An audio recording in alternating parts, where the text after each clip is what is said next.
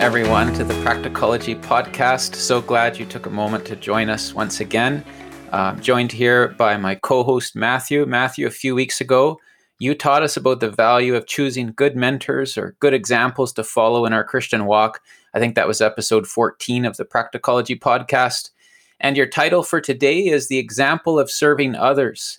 So, are you returning to the subject of mentoring today? Thank you, Mike. Good to be with you all. I'm not actually thinking so much about the practice of mentoring today, but we are looking at the ultimate example, the ultimate mentor for our walk of faith, and that's the Lord Jesus himself. And I want us to consider some lessons from his example of serving others in the upper room as recorded in John chapter 13.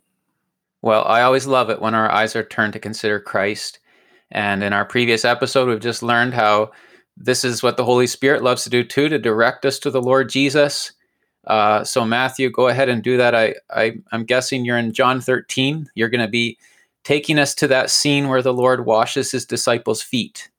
Absolutely. And this is the night before the Lord was crucified. And of course, there's a couple of angles we can take in approaching this passage and how it's so relevant to our lives today. One is to see the picture of a spiritual cleansing, cleansing that Christ and his word provide for us. That's particularly in verses 8 to 10 when the Lord's talking to Peter about having been bathed all over and only needing now to have his feet washed. And there's some lovely connections back to the basin used by the priests in the tabernacle, but we're going to save that teaching for another time. Well, we'll keep looking forward to that one then. All right. So, the second main theme of teaching from this scene in John 13 is the standard of humble service, the example of practically serving others as set out by our Lord Himself. So that's where I'm going today, and I expect we are going to have some very practical lessons for our Christian lives. Well, that's excellent. That's what we're all about at the Practicology podcast. So I'm looking forward to learning some helpful lessons for my theology of service. And I'm going to help you, Matthew, get started by reading John 13. Here's uh, what it says Now, before the feast of the Passover, when Jesus knew that his hour had come to depart out of this world to the Father, having loved his own who were in the world, he loved them to the end. During supper, when the devil had already put it into the heart of Judas Iscariot, Simon's son, to betray him, Jesus, knowing that the Father had given all things into his hands, and that he had come from God and was going back to God, rose from supper. He laid aside his outer garments, and taking a towel, tied it around his waist. Then he poured water into a basin and began to wash the disciples' feet and to wipe them with a towel that was wrapped around him. Verse 12 says, When he had washed their feet and put on his outer garments and resumed his place, he said to them, Do you understand what I have done to you? You call me teacher and Lord, and you are right, for so I am.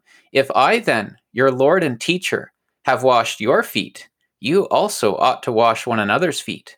For I have given you an example that you also should do just as I have done to you. Truly, truly, I say to you, a servant is not greater than his master, nor is a messenger greater than the one who sent him. If you know these things, blessed are you if you do them. Thanks, Mike. And I love that contrast near the beginning of your reading. Jesus, knowing that the Father had given all things into his hands and that he'd come from God and was going back to God, rose from supper. And it sounds like he's about to go sit upon a kingly throne. It sounds like he's going to be given a majestic robe and a scepter. He's come from God. He's going back to God. He's all things have been given into his hand. But instead of going to sit upon a throne, he kneels down at the dirty feet of his disciples. Instead of taking a majestic robe, he simply wears a lowly servant's towel. And the one who most deserved to be served shows once again his humble servant character and takes on the task that was normally reserved for the lowest of servants washing dirty feet. So here's the humble mind of Christ. You can think of Philippians 2 let this mind be in you, which was also in Christ Jesus. This is the example from Christ of how to serve others.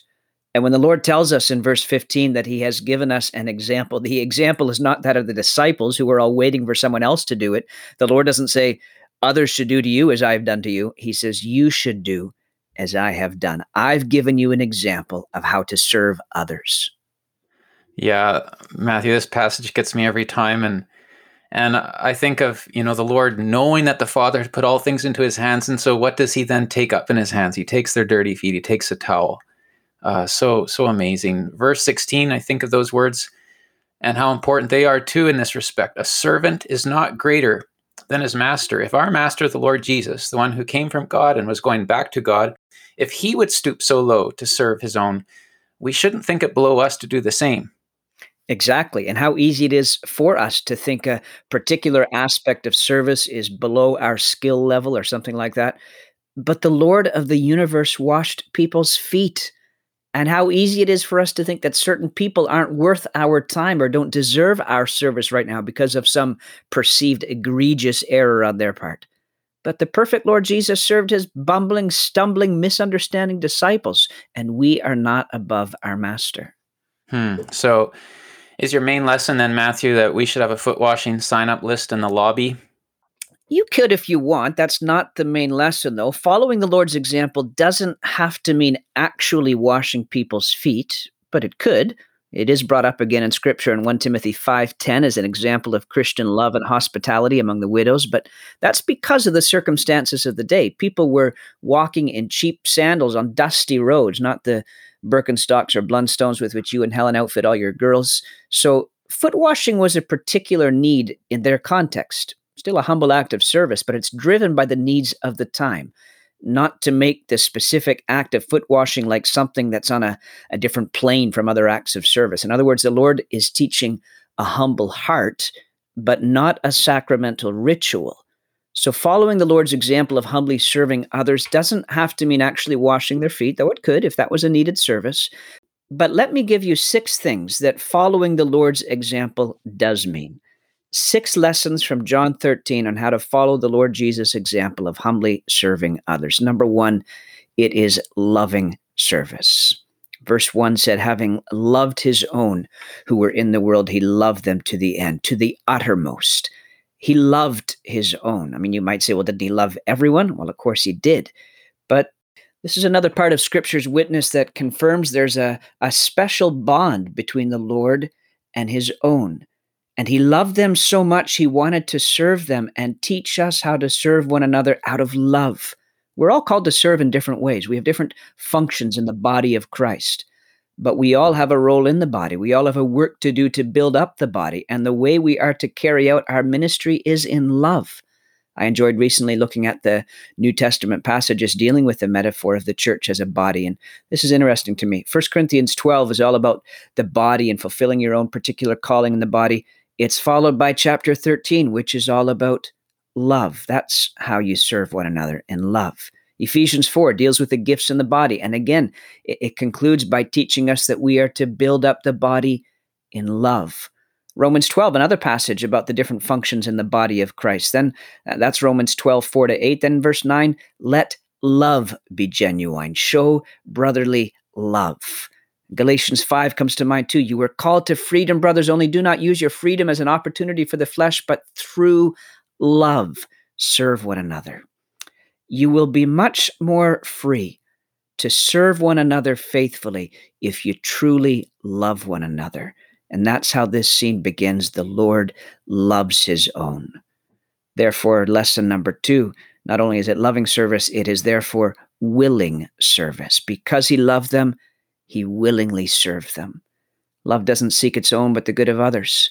And true Christ like love doesn't depend upon the loveliness of the object being loved or the beauty of the feet being washed, but it depends upon the love of the giver. It is willing and voluntary. And we see that in John 13 because the disciples obviously weren't prodding the Lord into this service. He initiated it, much to their surprise but he did it because this is his true character, his true heart. Luke 22, 27, I am among you as one who serves. That's just who he is.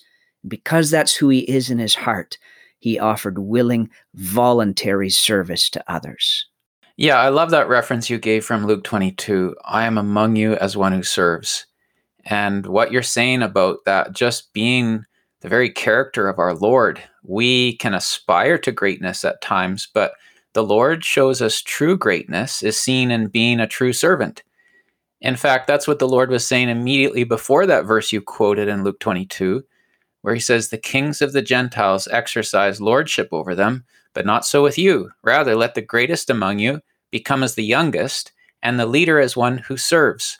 So, as is so often true in our countercultural Christian faith, the way up is actually the way down.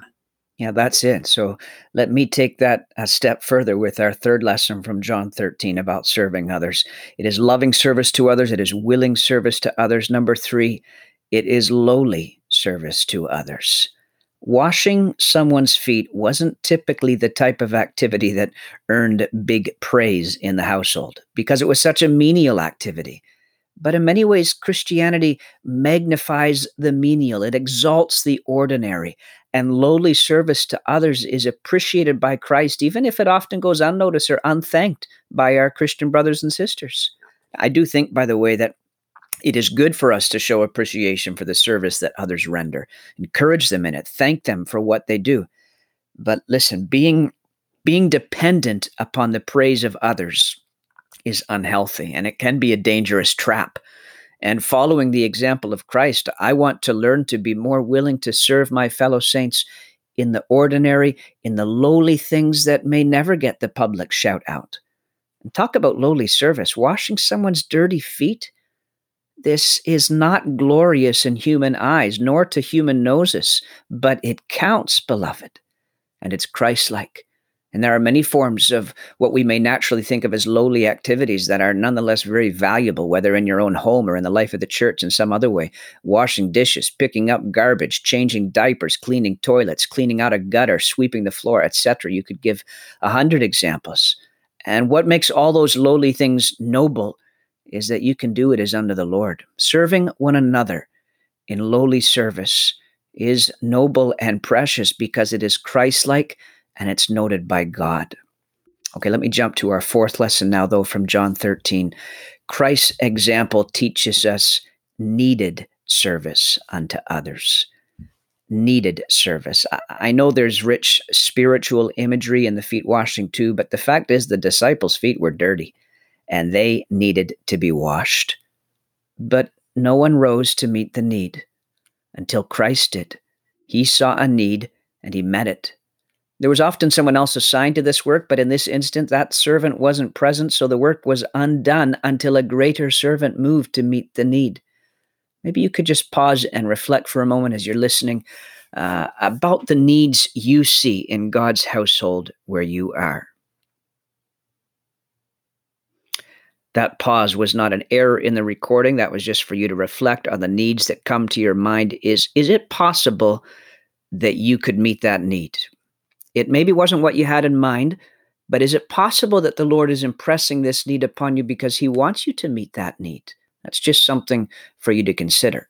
Yeah, that's uh, that's worth considering, Matthew. I mean, the subject of finding our role in the church and how best we should serve is always a valuable one, and I I know you've recently done some teaching on that, and hopefully you'll uh, see that you need to meet the need and record a podcast episode on it soon. But for now, what you're saying is one of the factors in determining our role in the body is what needs do we identify, right? Yeah, because one of the ways the Spirit of God graciously works is to impress different needs upon different people. Right. But I think you're giving us another lesson here, too. Uh, sometimes the service that is required may not be something we feel particularly called to do, it may not be something we think is going to be our main focus in the church, but nonetheless, there's a gap here and the need needs to be met. Yeah, I mean, maybe the person who normally does it or is supposed to do it is sick, or maybe they forgot. So, what are you going to do? Are you going to stand there with your arms crossed and say, "Well, that that's not my calling"? Hopefully not. And what you're pointing out is that the Lord's example is to serve others by recognizing sometimes we just need to step up to meet the need of the hour because our brothers and sisters have needs and we want to love them and serve them like Christ did. Okay, so you've given us four lessons so far from Christ's example of serving others. You've told us it was loving service, it's willing service, lowly service, and it is needed service. What are your remaining two? Number five, it will sometimes be misunderstood or unappreciated service. It will sometimes be misunderstood or unappreciated service. I've already warned us that we don't want to be dependent upon the praise of others, although it's good for us to express appreciation for other service. But I notice in this scene in John 13 that no one is recorded as saying, Thanks, Lord. Thanks for washing my feet.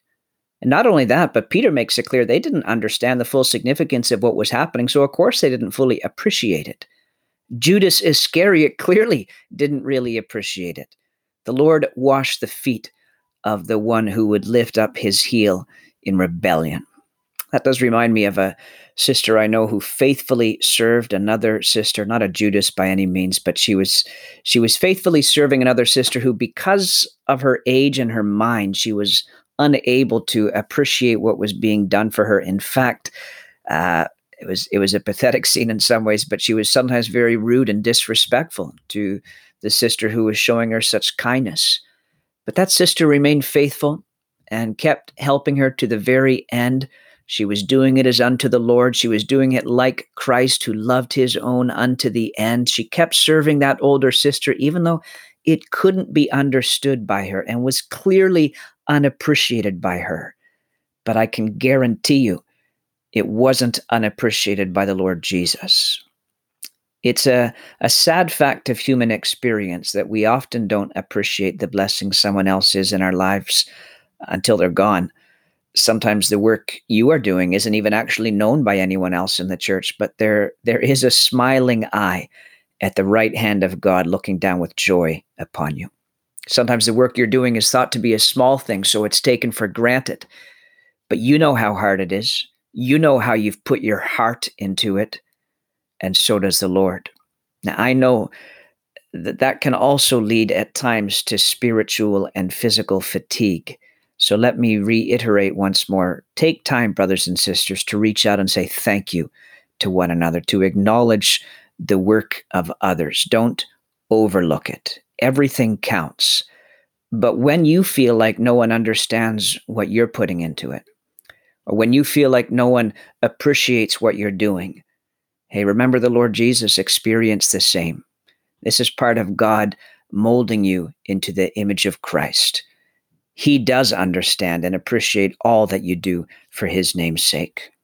All right, last lesson from Christ's humble example of serving others. It is loving service. Let that be our motivation. It is willing service. It is lowly service, willing to do the lowly things. It is needed service. We've got to meet the need. It will sometimes be misunderstood or unappreciated service. Number six, it is rewarding service. I've just been hinting at this. The Lord understands and appreciates, but I'm also thinking of verse 17 of John 13. If you know these things, Blessed are you if you do them. Blessed are you if you do them. The mere knowledge that I should serve, but I don't, that isn't going to bring much joy. That may even lead to a little bit of a bitter self centeredness. Why aren't others serving me? But the Lord promises a blessing to those who offer loving, loving, willing service to others. And the Lord always keeps his promises. So let's learn, beloved, from the humble example of Christ. Let's develop a good theology of serving others from John 13, and let's put that theology into practice. Amen, Matthew. Thank you for this. Thank you for serving me. Thank you for serving us in this episode. And to all you listeners out there, thank you for joining us. Uh, sometimes we think, how can we serve you better? We encourage you to send us a line on email info at practicologypodcast.com. Maybe you have a question you'd like us to consider, please feel free to send that to us. You can also find us on Twitter at M&M's Podcast. And just a reminder, too, to subscribe to our podcast if you haven't yet. Thanks for joining us, and let's go out and serve our Lord Jesus. Amen. Have a great day, everyone.